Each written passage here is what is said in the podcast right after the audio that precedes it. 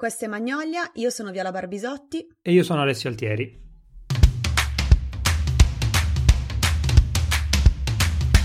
Questa è la seconda puntata di Magnolia, che da questo momento vi ricordiamo che è disponibile su tutte le piattaforme, cioè su Spotify, su iTunes, su Spreaker, quindi potete ascoltarla dove e quando vi pare. E in questa seconda puntata abbiamo deciso di affrontare un altro argomento che ci sta a cuore oltre ai film, che sono le serie TV. Esatto. E, e da, buoni, da, buoni, amanti delle serie TV abbiamo voluto provare a proporvi eh, delle serie TV che fossero un po' meno pubblicizzate, un po' meno seguite, cioè le classiche serie TV sottovalutate. Sì, diciamo, abbiamo provato a rispondere a una domanda che spesso sentiamo e leggiamo magari sui social, cioè eh, consigliateci una serie che non sia particolarmente conosciuta, che non sia mainstream, che sia un po' meno inflazionata. E abbiamo virato proprio su, su, questo tipo di prodotto e abbiamo fatto anche un nostro giochino interno, tra l'altro. Ci siamo sfidati a trovare un paio di serie che l'altro o addirittura non conosceva o quantomeno che non aveva visto.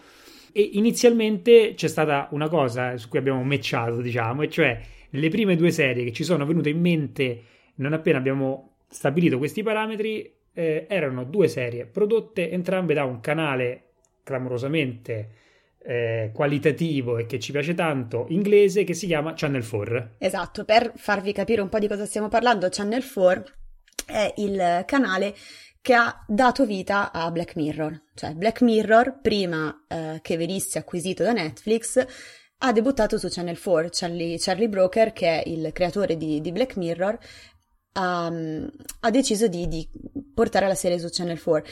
Tant'è che se guardate le prime due stagioni di Black Mirror sono molto diverse da quello che poi eh, trovate in generale su Netflix, dalla seconda stagione in poi. Sì, che adesso è diventata anche un po' no, un, un, modo di dire, eh, Channel 4, ehm, Black Mirror era meglio prima, era meglio sì, prima. vabbè, ma perché Questo, è, è, sempre tu, così. Bisogna... Si dice è sempre, è sempre, meglio prima, va detto vabbè, che nel caso specifico è abbastanza vero. Nel è caso specifico, vero. Black Mirror prodotto da Channel 4 era un'altra, non proprio un'altra cosa, però era una cosa molto più dura e pura, ecco, che era molto più in linea col messaggio poi di, di, di Black Mirror. Esattamente. E soprattutto quando abbiamo quando ci siamo inventati questo giochino di, di sorprendici con serie TV che non conoscessimo, la prima che mi è venuta in mente, in assoluto, è una sitcom che io adoro, che è la mia preferita in assoluto per tutta la vita, che è The IT Crowd. ok, The IT Crowd. Di cosa parla? The IT Crowd. Allora, The IT Crowd eh, è ambientato nell'ufficio IT eh, di un'azienda. L'ufficio IT è l'ufficio che si occupa della sezione informatica di un'azienda. Eh, un ufficio che è posizionato nello scantinato dell'azienda per farvi okay. capire quanto è importante questo ufficio e quanto è considerato. E questo ufficio è abitato da due nerd, ma veri nerd, non nerd quelli patinati e fichi, proprio due nerd. Patinati e fichi che intendi? Big Bang Theory? No, eh, vabbè, non sono i nerd che vivono in un appartamento fico di Big Bang Theory mm, okay. e che comunque si beccano poi le supermodelle, perché ricordiamo che i nerd di, di Big Bang Theory poi alla fine si beccano comunque le, le super fighe.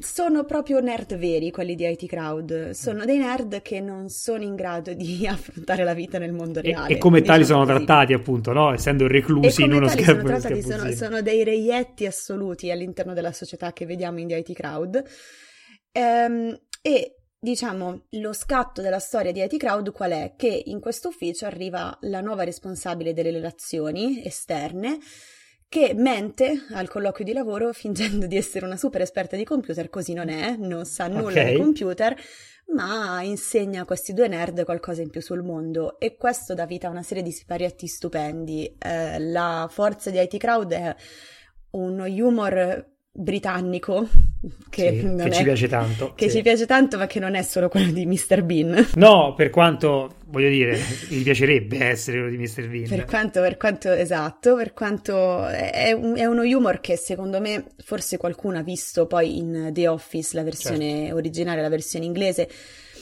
è quello humor tipicamente inglese che secondo me va sempre bene, soprattutto quando è fatto come in The IT Crowd. È, è una serie divertentissima e, e, mi piace molto che tu abbia tirato fuori poi The Big Bang Theory perché The IT Crowd è The Big Bang Theory ma fatto prima e fatto meglio. Ok. Cioè, allora ti, ti, chiedo questo: a un fan, e ce ne sono diversi, eh, di The Big Bang Theory, può piacere questo tipo di prodotto? Cos'è che, cos'è che ha in comune e perché invece secondo te in qualche modo lo supera? Cioè, perché è fatto bene? Allora, è fatto meglio? ti dirò una cosa tragica. Sì.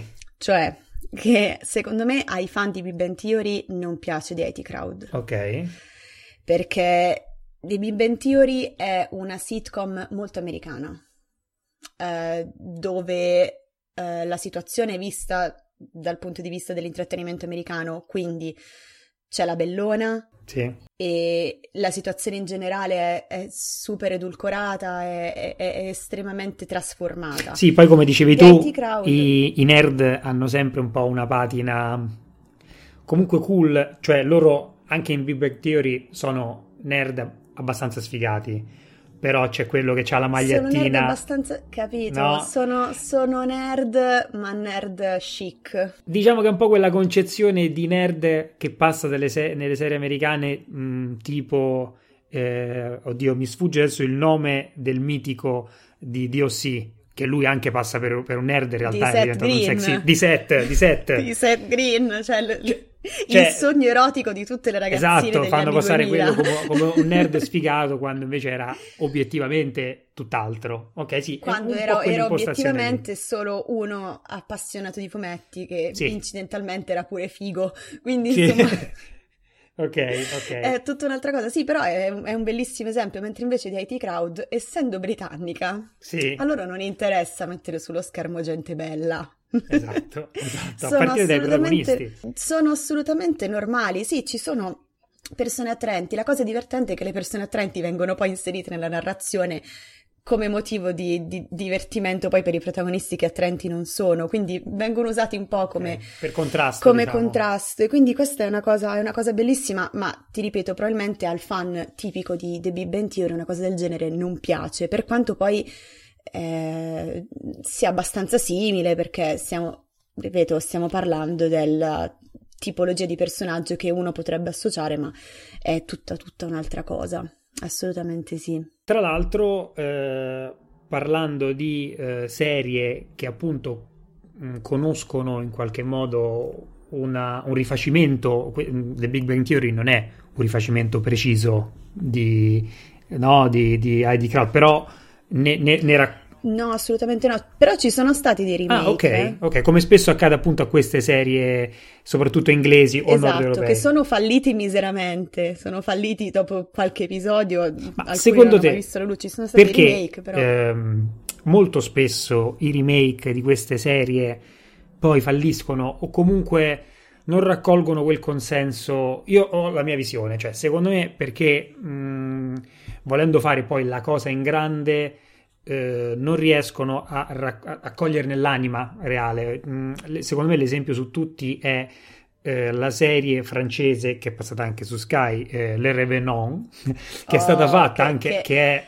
nel, questa, insomma, era, questa, era, perfetta tra le serie tv sottovalutate. Eh? Sì, però, però, va detto che in Italia ha avuto un discreto successo a un certo punto quando è passata su Sky. Però non tanto, non, non tanto, super in non tanto soprattutto, cioè io l'ho scoperta dopo un sacco di tempo. Soprattutto per quanto riguarda sì, il pubblico italiano. In Francia ha avuto un successo clamoroso appena uscito, in realtà. Ovvio, e, certo. Però poi soprattutto quando sono uscite le serie successive, adesso non mi ricordo, forse sono tre serie però dalla seconda in poi quando Sky comincia a pubblicizzarla ha avuto un discreto successo e chiaramente una serie così non può essere il boom diciamo però anche quella serie lì ha avuto una, un remake statunitense eh, che perde molto di, quello, di quella classe, quel tocco europeo, perché insomma gli americani sanno fare molto bene il cinema e le serie, però a parità eh, ma ci sono esatto. certe cose che non sono in grado di fare allo stesso eh, man- modo. Mancano spesso di, proprio... di, sensibilità, c'è cioè quel, to- quel, tocco di sensibilità sì. culturale anche che... Soprattutto, esatto, soprattutto quando poi uno degli elementi principali è, t- è l'atmosfera. Esatto. Cioè, che stiamo parlando di un ufficetto scrauso in The IT Crowd sì. Eh, nello scantinato di un'azienda o eh, nella valle francese, in un paesino sperduto, circondato da nebbia, che non è la stessa roba che ambientarlo in Massachusetts per esatto, dirti, è, è proprio, sì, sì, è proprio un altro cosa. discorso e eh, chiudendo poi insomma la, il ragionamento su uh, le Revenant e, e, la, e la loro, eh, loro remake diciamo così americano io sono convinto che se questa idea fosse venuta Revenant parla di alcune persone che misteriosamente tornano in vita. Se questa idea fosse venuta a un americano l'applicazione sarebbe stata gli zombie. Invece qui in Europa, in Francia, non sono zombie, ma sono morti che ritornano e hanno problemi tanto quanto gli esseri umani, anche dal punto di vista esistenziale, eh, che sembra un po' un controsenso che un morto che ritorna continui ad avere questi problemi esistenziali, ma tant'è, insomma, Beh, noi ce lo poi, vogliamo. Che poi si rifà un po' al concetto che, dei fantasmi, no? che sono fantasmi sì. perché hanno problemi irrisolti nel mondo, nel esatto, mondo dei vivi, quindi un po' si rifà un po' a questa cosa che abbiamo poi in quasi tutte le storie di fantasmi praticamente. Parlando di sensibilità, di un certo tipo di umorismo uh, che contraddistingue una um, produzione seriale europea e nello specifico quella britannica, a nostro eh, umile nostra parere. opinione, che oh, so, umile parere, produzione britannica che veramente ci esalta in alcune situazioni. La serie che invece è venuta subito in mente a me è appunto un altro uh, progetto, un altro prodotto di Channel 4 e si chiama Crashing e Crashing è una di quelle serie eh, pensata, eh, scritta e interpretata dalla grandissima eh, Phoebe Waller-Bridge. Oh, Phoebe Waller-Bridge è quella di Fleabag. quella di Fleabag, quella di Fleabag. Fleabag e io sono tra l'altro, super felice. Fleabag che tra l'altro uscirà nella la seconda stagione di Fleabag uscirà a breve su Amazon Prime 17 maggio. Sì, e tutti la stiamo sì. abbastanza aspettando. Mm, con ansia. Anche Fleabag, esatto, anche Fleabag è comunque una serie piuttosto di nicchia. Eh, sì, sì, però sì, se per caso avete sentito parlare di Fleabag, e è molto più probabile che abbiate sentito parlare di Fleabag rispetto a Crashing, mm-hmm. eh, più o meno eh, l'argomento è quello, cioè eh, Phoebe Waller-Bridge ha una poetica molto spiccata, è appunto una donna che fa tutto lei praticamente, perché appunto scrive e interpreta, e molto spesso ci sono dei personaggi femminili al centro della narrazione molto carismatici, molto importanti, eh, sia in Fleabag che in Crashing è lei, il personaggio principale, ma la differenziazione principale secondo me è che in eh, Crashing i personaggi secondari, chiamiamoli così, hanno una dignità molto più spiccata rispetto a Fleabag e in Fleabag è voluto probabilmente, nel senso che ogni personaggio gira intorno a lei. Beh sì, il personaggio è il sacco di pulci, cioè il personaggio Fleabag sì. è, non è un'offesa, Fleabag significa sacco di pulci e, ed è proprio sua, un, un, suo criticarsi continuamente per il suo modo di essere, cioè la protagonista sì. è lei e tutto quello che c'è attorno serve poi a esaltare lei come personaggio. Come... Sì, a, a sottolineare questa sua, diciamo, difficoltà a, a stare a relazionarsi, esatto, a stare al mondo. De- detto ciò, eh, è una serie, Fleabag eh, come Crashing sono due serie che fanno anche molto ridere, perché sì, appunto sì, sì, sono proprio pervase da questo tipo di ironia britannica, che però molto spesso... Eh, si prende per mano con eh, questa sorta di ironia tragica, con, con la tragicità diventa... sono, sono, sempre molto tristi gli inglesi. So, sono sempre molto tristi, hanno sempre eh, questa, questa, vena particolarmente disperata e in Fleabag c'è tantissimo, in Crashing anche, in Crashing è, è una serie che vi fa ridere tantissimo, sono dei punti veramente dove ci si diverte tanto ed altri in cui si piange discretamente tanto, per così dire. Che, che tutto sommato non ci dispiace, giusto no, per sfogare. Anzi, perché voglio dire, quantomeno per quanto mi riguarda, ma credo ci riguarda, la risata un po' così eh, fine a se stessa eh, non ci interessa particolarmente. Il pianto fine a se stesso non ci interessa. E quindi quando le due cose riescono a uh, unirsi, ne, ne, nasce una cosa uh, molto molto interessante. In breve, per, parlare, per dire di cosa parla eh, Crashing, c'è la protagonista eh, che va a trovare il suo amico, un suo amico d'infanzia. Uh-huh. Questo amico d'infanzia vive in, una, eh, in un, um, un, ospedale abbandonato eh, e però ha questa sorta di regime in cui lui paga poco di, di affitto ma deve occuparsi della manutenzione, diciamo, di questa struttura. Non vive da solo in questa struttura, ci vive innanzitutto con la propria compagna Ok. e poi con altri personaggi che appunto sono quei personaggi super simpatici e super ben tratteggiati. E, e lei si unirà a questo gruppo che ovviamente vive delle situazioni particolari, già il fatto che vivano in un ospedale abbandonato e che cade a pezzi e che la sala operatoria è la stanza di uno di loro, insomma, è abbastanza particolare. Già quello. Ovviamente poi ci sono alcune dinamiche interne eh, che spaziano tra appunto il comico, l'ironico e il tragico, cioè per esempio la tensione Mhm. sessuale che c'è tra lei e questo suo amico d'infanzia che però ha una compagna e quindi lei che deve un po' che si catapulta in questo mondo e deve un po' interfacciarsi con col suo amico che è il suo amico e però questa ragazza che li guarda un po' così. Eh, certo, beh, te- giustamente, poretta. Che poi ha de- delle problematiche sessuali sono un altro grande ingrediente poi dei prodotti britannici. Sì, sì, e tutti hanno questo modo di affrontarlo, eh, diciamo così, che segue sempre il discorso che avevamo detto. Eh, non scendono tanto a compromessi, cioè se c'è una cosa da dire, noi pensando abbiamo anche citato prima tra di noi Skins, no? Esatto. Eh, cioè lì anche la tematica sessuale per, mh, e si tratta di adolescenti Sì. è molto più, come dire, esplicita, molto più come in realtà è rispetto a- alle versioni patinate di DOC, no? Dove il primo, il, il- il primo bacio tra Seth e Summer eh, è una cosa idilliaca nella sua stanza con i peluche di lei, insomma, tu- Beh, sì, tutt'altra, e poi, ri- poi tutt'altra e poi rifanno il bacio di Spider-Man, c'era tutta quella cosa cioè. sì, esatto, esatto. Non, non c'è proprio paragone da Quanto ci piace. DOC oggi? Ci piace, ci piace tantissimo, ci piace tantissimo, continua a piacerci come ci piace eh, Dawson Creek, cioè, insomma ci piacciono tanto, però a paragone però insomma con, questa, con la roba britannica, non che non eh, reggono il paragone, ma da un altro punto di vista, sono proprio due modi di narrare la stessa, la stessa cosa, diciamo più o meno. Mhm, E, Esatto. e quindi Però- per concludere su, su, Certo. su Crashing, appunto, mh, va detta anche una cosa importante, e cioè che di sesso se ne parla in modo particolare e soprattutto se ne parla da un punto di vista fortemente femminile, perché come hai avuto modo di vedere anche in Fleabag, l'elemento femminile, mi, dire- mi verrebbe da dire quasi femminista, è, è predominante. Sì, non è...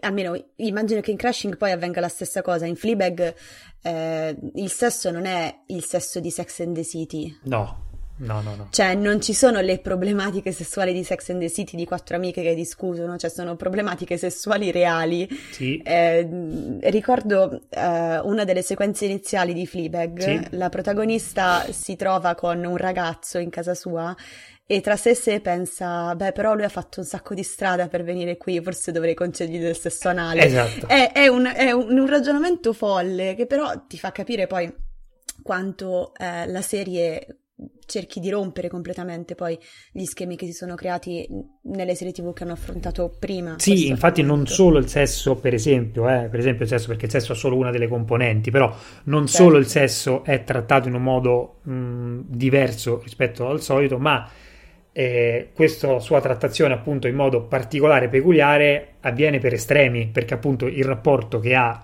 Fleabag e il sacco di pulci con il sesso, con l'altro sesso in generale, Sì. è un po' un estremo. E quindi È un po' un estremo. e quindi, se vi è piaciuto Fleabag, secondo me vi piacerà a maggior ragione mm, Crashing, che tra l'altro ha il pregio di poter essere visto praticamente in una serata. Oh, che fa sempre, che fa serata. sempre piacere poter vedere le cose Sì. così. Però, cioè, in fondo, Sì. ridere e piangere. A un certo punto, Sì. a un certo punto ti annoi, no? Che palle. Ma non so, io forse so dove vuoi andare a parare e non sono completamente d'accordo. Vabbè, perché tu sei un po' un fifone. Però, Diciamo parlando, fifone, parlando, parlando di serie TV assolutamente sottovalutate, a me è venuto in mente un altro prodotto che per me è pazzesco, che è Channel Zero. Ok, che però qui andiamo sull'horror. Qui andiamo sull'horror. E io tengo miedo, ho paura. And- qui andiamo sull'horror. E- Channel Zero è una serie che purtroppo è assolutamente inedita in Italia. Cioè, in ah, Italia... addirittura non è stata trasmessa da nessuno. Addirittura è stata completamente ignorata e mh, mm, negli Stati Uniti è trasmessa da Sci-Fi, eh, okay. dal canale Sci-Fi. E che cos'è Channel Zero? Channel Zero è una serie antologica. Eh, che cosa significa? Che ogni stagione racconta una storia diversa, eh, sì. assolutamente in maniera non, non collegata dal punto di vista narrativo. Um, e um, la serie si, si, basa sulle creepypasta.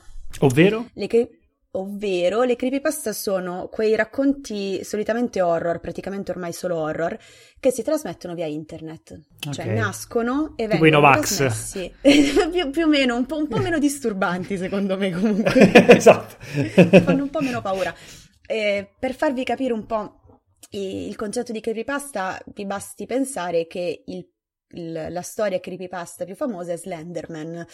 Uh, Slenderman è quell'uomo in giacca e cravatta con le braccia e le gambe lunghissime senza faccia che rapisce i bambini nei boschi ecco. e di cui è, è, stato fatto un film horror super deludente che era mm. atteso mm. da, da anni dai fan e ha deluso tantissimo e Slenderman appunto è nato da una creepypasta e da lì sono partite, sono partiti miniserie su YouTube molto carine, eh, sono partite altri racconti collegati e come Slenderman ce ne sono tantissimi, sono storie che nascono su internet dal nulla o che sì. magari sai si basano tipo su, su leggende sulle... metropolitane.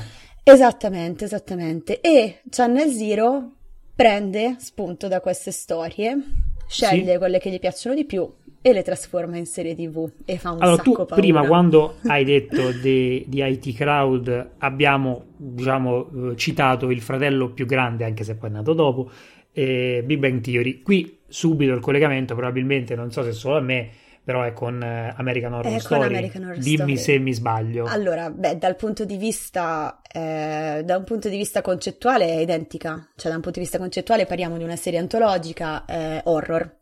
Horror. Cosa sì. succede però? Che, che, in realtà scatta un po' una, una cosa molto simile a quella di IT Crowd, cioè da una parte ci sono gli americani che sì. fanno le cose che ci piacciono un sacco poi alla fine, perché vabbè. Senz'altro. Però e Channel Zero, nonostante poi sia comunque americana, non è che... però ha un po' quel modo di fare che non è tipico dei grandi network. Ok. Come invece poi è American Horror Story, che è eh, di, di, Fox, quindi insomma... Ok. Alla fine stiamo sì, parlando... massimi livelli, insomma. Stiamo parlando certo. di massimi livelli. E mm, Channel Zero invece, essendo a parte una serie assolutamente minore con un budget minore, e appunto in Italia manco c'è, quindi voglio dire, non è che stiamo parlando. E questo però spesso per l'horror è quasi un vantaggio, o sbaglio? Cioè, sono tanti casi degli horror a, basso budget che in realtà scatta, ce l'hanno fatta e come. Esatto, scatta un po' questo interesse indie. Per sì. cui è un prodotto Channel Zero come gli horror, tutti gli horror indie, che può fare quello che gli pare e quindi fa legittimamente paura e quindi non, le situazioni sono assolutamente folli, violente. E, e, e... Ma ecco, di che paura parliamo? Cioè, nel senso, parliamo di una paura eh, da saltare sulla poltrona, da una paura da inquietudine? Parliamo di, di parliamo di pura inquietudine e parliamo di quell'inquietudine mm. che ti fa strizzare gli occhi perché non capisci bene perché sei inquietato, però sei inquietato. Ehm, Ma c'è del soprannaturale? C'è... No, sto capendo un attimo se mm. posso vederla perché io no, non puoi vederla per me. ok, no, no, no, no, no, no, no, scorda, okay. mi dispiace. Questa, questa, è una serie che possono vedere. no, in generale. Only the Brave, ok. No, no, no, Only the Brave, però certe cose ti rimangono in mente poi una volta che le hai viste. Okay. Quindi, insomma, no, e poi è proprio, secondo me, una serie perfetta per gli appassionati dell'horror perché affronta, affronta il, il, tema dell'horror e della paura da un punto di vista completamente nuovo, che è il punto di vista delle creepypasta, che se, siete, se avete familiarità poi con le creepypasta vi renderete conto che Channel Zero fa un ottimo lavoro nel trasporle in serie tv e secondo me è una serie ottima. Detto questo non è per tutti, non è di IT Crowd o non è Crashing. Non è per tutti e oltretutto è, credo sia anche più difficile da reperire perché appunto è inedito in Italia e qui mi sorge una domanda e cioè se è inedito in Italia come hai fatto a vederlo tu Viola Barbisotti? Allora, io eh, non vorrei finire nei guai, però mm, no, purtroppo essendo inedito in Italia uno si trova costretto a cercarle in streaming. Detto questo, con prodotti sì. del genere, no, vabbè, con prodotti del genere eh, poi molto volentieri si pagherebbe un abbonamento per vedere una cosa, per vedere una cosa come Channel Zero.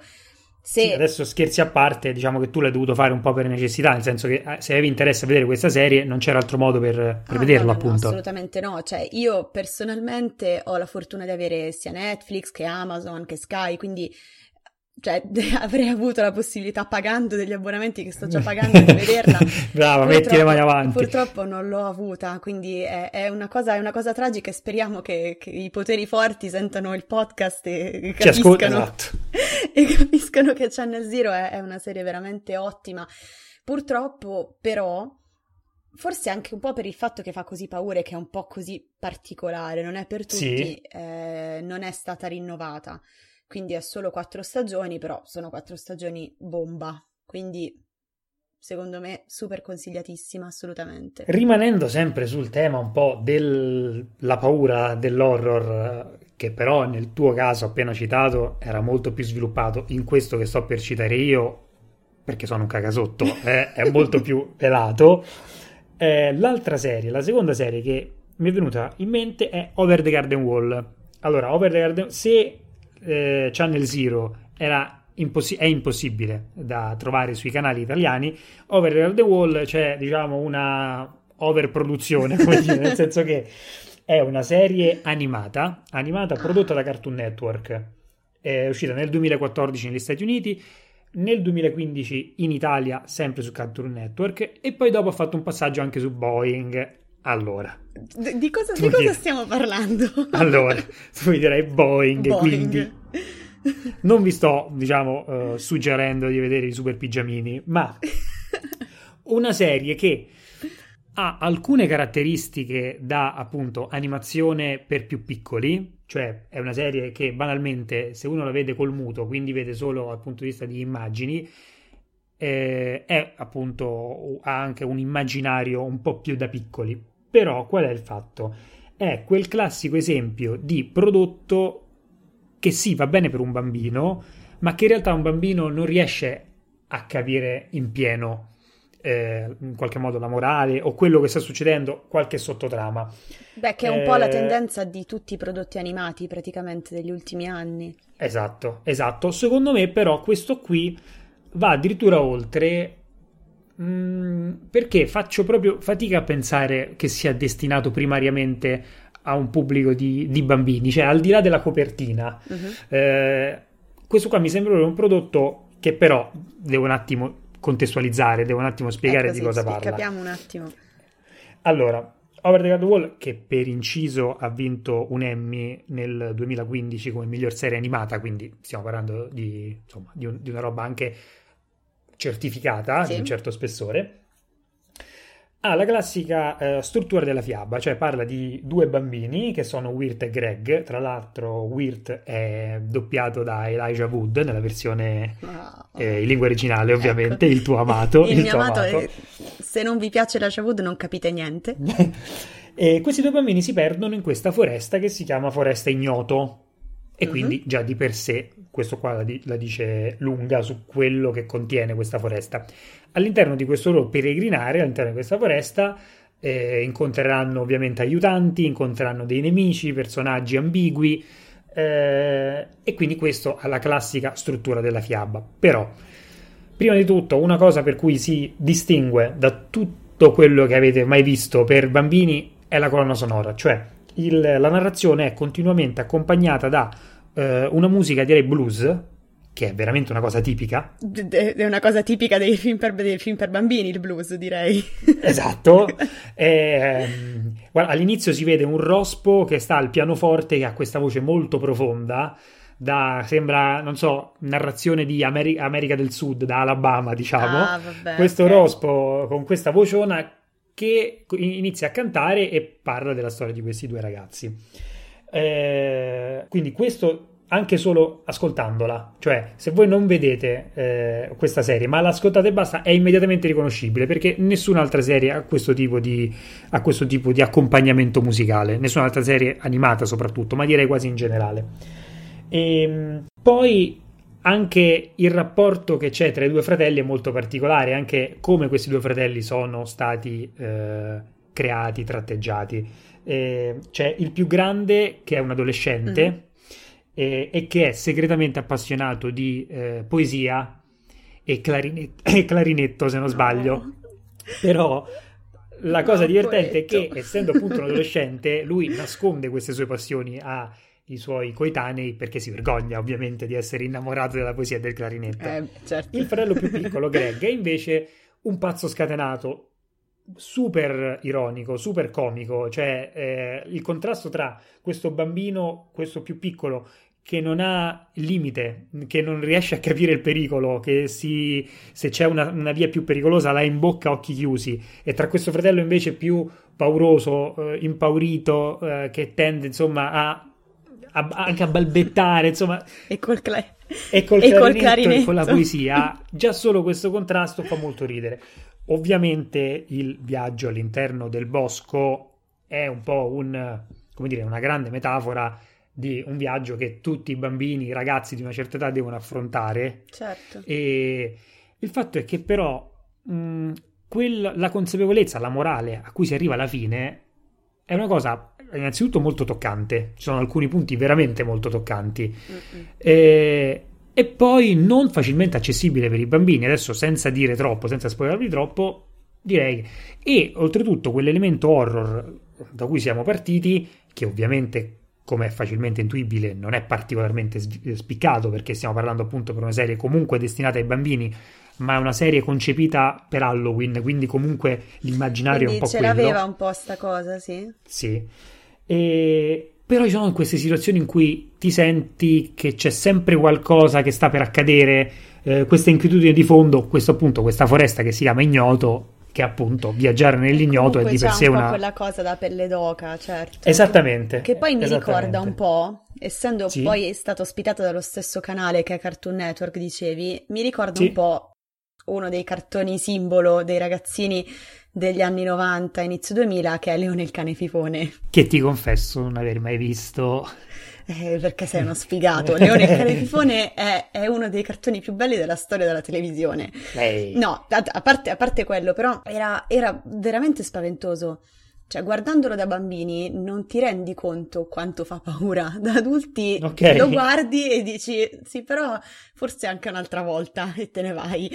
Perché ci sono cose che, che fanno, fanno veramente paura. Quindi immagino che sia proprio il punto di vista poi da, da, cui lo guardi e penso che lo sì, stesso ah. valga per Over the Garden Wall. Sì, che, e tra l'altro hai citato appunto il canale che ha illustri predecessori, insomma, e uno dei più grandi è Adventure Time. Oh. Che tu ami, so che tu lo ami. Che io amo, che amo, sono la fan numero uno. E per tutti Time. i fan di Adventure Time c'è una buona notizia, cioè questa serie è eh, stata ideata e prodotta da Patrick McHale che è uno dei creatori di Adventure Time e era il creatore artistico. Beh, quindi, uno dei quindi direi, che, direi, che, non ci sono buoni motivi per non vedere Over the Garden Wall esatto. in generale. E aggiungo proprio l'ultima chicca che penso sia la ciliegina che non vi può, eh, insomma, eh, non potete non vederlo, è che molto spesso è stato mh, accostato a un certo tipo di poetica, a un certo arco narrativo uh, vicino alla, allo studio Ghibli, uh, Ghibli e uh, a Miyazaki. Quindi Vabbè, stiamo parlando hai, proprio hai voluto, hai voluto proprio sistemi. vincere facile così. E se per... proprio devo aggiungere un'altra cosa, oltretutto ve lo vedete tutto in una serata, cioè in due ore Over the Gun the Wall ve lo siete visto. Anche questo, Quindi, sì. Se stai, hai scelto serie rapide e indolori, grande. Sì, è una caratteristica che spesso mi attrae, quella delle, delle serie rapide e significative, però, e significative. E volevamo chiudere con una serie che ci unisce, perché entrambi, questa volta l'abbiamo sì. vista, ed entrambi siamo d'accordo sì. che questa serie non merita eh, di essere sottovalutata. Che eh, per quanto venga abbastanza pubblicizzata, eh, poi ehm, non, ehm, non riceve l'attenzione che, che, merita poi dagli spettatori. E stiamo parlando di stiamo American parlando Gods. Di... stiamo parlando di American, American Gods. Gods. E, um, American Gods racconta la storia di, um, dei vecchi dei, gli dei del, del vecchio continente, quindi uh, dell'Europa e dell'Africa, che hanno viaggiato sì. verso l'America insieme alle persone con i flussi migratori quindi certo. sia con sì. gli schiavi eh, africani portati in America, sia con poi i flussi migratori del Novecento, insomma. La colonizzazione ancora esatto, prima, con, insomma, eh, con... tutti quegli dei che in, in, generale erano propri di anche di civiltà molto antiche e, pa- e, pagane. Esattamente. E sono stati in qualche modo introdotti ne, negli Stati Uniti. E eh, i vecchi dei affrontano i nuovi dei i nuovi dei americani, i nuovi idoli americani, che sono eh, i media. Sì, perché la... nonostante il titolo, siamo nel 2018, l'ambientazione è, è, è, è contemporanea certo, totalmente. Certo, piccolo dettaglio che ho dimenticato di, di, di dire, che siamo, siamo, al giorno d'oggi e che quindi questi vecchi dei affrontano la modernità, rappresentata da divinità sì. come i media, la tecnologia, sì. eccetera, eccetera. E eh, quello che ne viene fuori è una guerra senza, senza assolutamente esclusione di colpi e eh, la serie è veramente fantastica secondo me. Sì, la serie mm, soprattutto poi al di là de- del gusto, a, tutte e due siamo comuni del fatto che ci piace molto, ma al di là di questo è comunque una serie che merita di essere vista perché è un po' mm, un unicum, mi verrebbe da dire, nel senso che non ci sono serie innanzitutto che in qualche modo affrontino un tema che sembra quasi da mitologia greca, appunto, no? Guerra fra, fra dei ai giorni sì. d'oggi. E, e, che lo facciano oh, con alcuni espedienti molto particolari. Mi viene in mente innanzitutto la fotografia, cioè secondo me la prima cosa che colpisce l'occhio di American Gods, che ancora non abbiamo detto, è su Prime, ma ci ritorniamo a breve, su Amazon Prime. Sì. E la prima cosa che colpisce è senz'altro la fotografia, eh, che a tratti mi ricorda per esempio 300, eh, sì, per, sì, per questo l'uso, essere super sangue. accesa, sì, quel sì, uso sì, del sangue. Moltissimo, sì. E, e poi dal punto di vista proprio della scrittura ci sono alcuni monologhi, alcune situazioni anche piuttosto deliranti, dobbiamo dire. Esatto, sì. Per, perché immaginatevi, sono degli dei che appunto sono millenari che si trovano a riflettere sulla condizione esistenziale loro e del pianeta che fino a qualche millennio fa hanno governato. Sì. E quindi immaginate già il delirio interno a questa cosa sì, qui. Sì, tra l'altro mo- molto d'Antico Testamento, cioè sono, sì, sono divinità proprio di quelle vendicative, Di, quelle, di quelle giuste. Sì, di quelle, esatto, che se fai qualche sgarbo si vendicano, che se eh, gli fai delle offerte invece ti concedono la loro benevolenza e, e questo è, mh, mm, insomma è, è, molto particolare vederlo in un'ambientazione come l'America dei giorni nostri. Decisamente. Mm, va sì. detto che dietro c'è una base letteraria molto importante e molto rassicurante che è quella di Neil Gaiman che insomma si presenta da solo. Sì, sì, sì, sì, che, che se avete una vaga idea della, di come funzioni la letteratura di Neil Gaiman, sapete perché American Gods va vista assolutamente. Tra l'altro farei un piccolo inciso anche qui, Neil Gaiman anche è inglese, ah, è londinese addirittura se non sbaglio. Chiudiamo il cerchio anche così. qui, sì, eh, secondo me c'è proprio, hanno un quid in più eh, che non c'è niente da fare, bisogna semplicemente ammetterlo. E tra l'altro un inglese che va a scrivere una serie su, uh, eh, che si chiama American Gods, insomma, è anche piuttosto significativa e, e di già sì. di per sé particolare, no? Però, come hai già anticipato, American Gods si trova in questo momento su Amazon Prime e sì. da, da, poco ha debuttato la seconda stagione di cui Amazon rilascerà... Sì, siamo alla terza, terza puntata. Terza puntata, sì, Amazon sta rilasciando un episodio a settimana e Comunque sì. Amazon sta facendo un buon lavoro di promozione per la serie. Sì, direi che in questo momento è il prodotto di punta di, della produzione seriale di Amazon.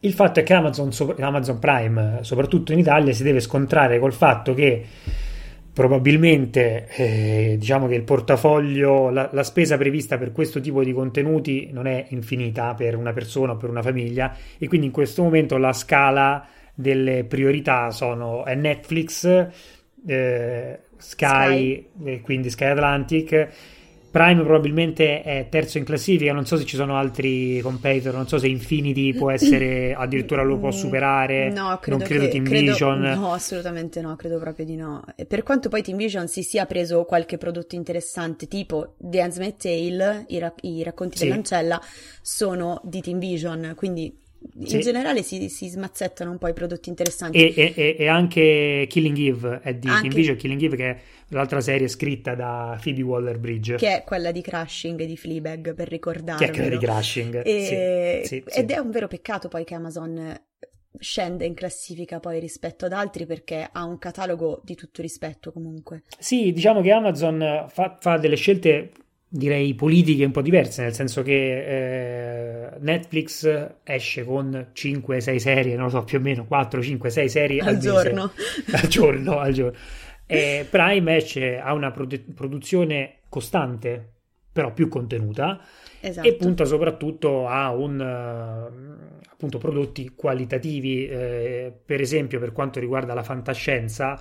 Ehm, c'è Electric Dreams che è eh, appunto una serie antologica anche qui tratta Sì. dai racconti di Philip Dick e quindi parliamo insomma di fantascienza con la F maiuscola Con la fantascienza maiuscola. con la fantascienza maiuscola.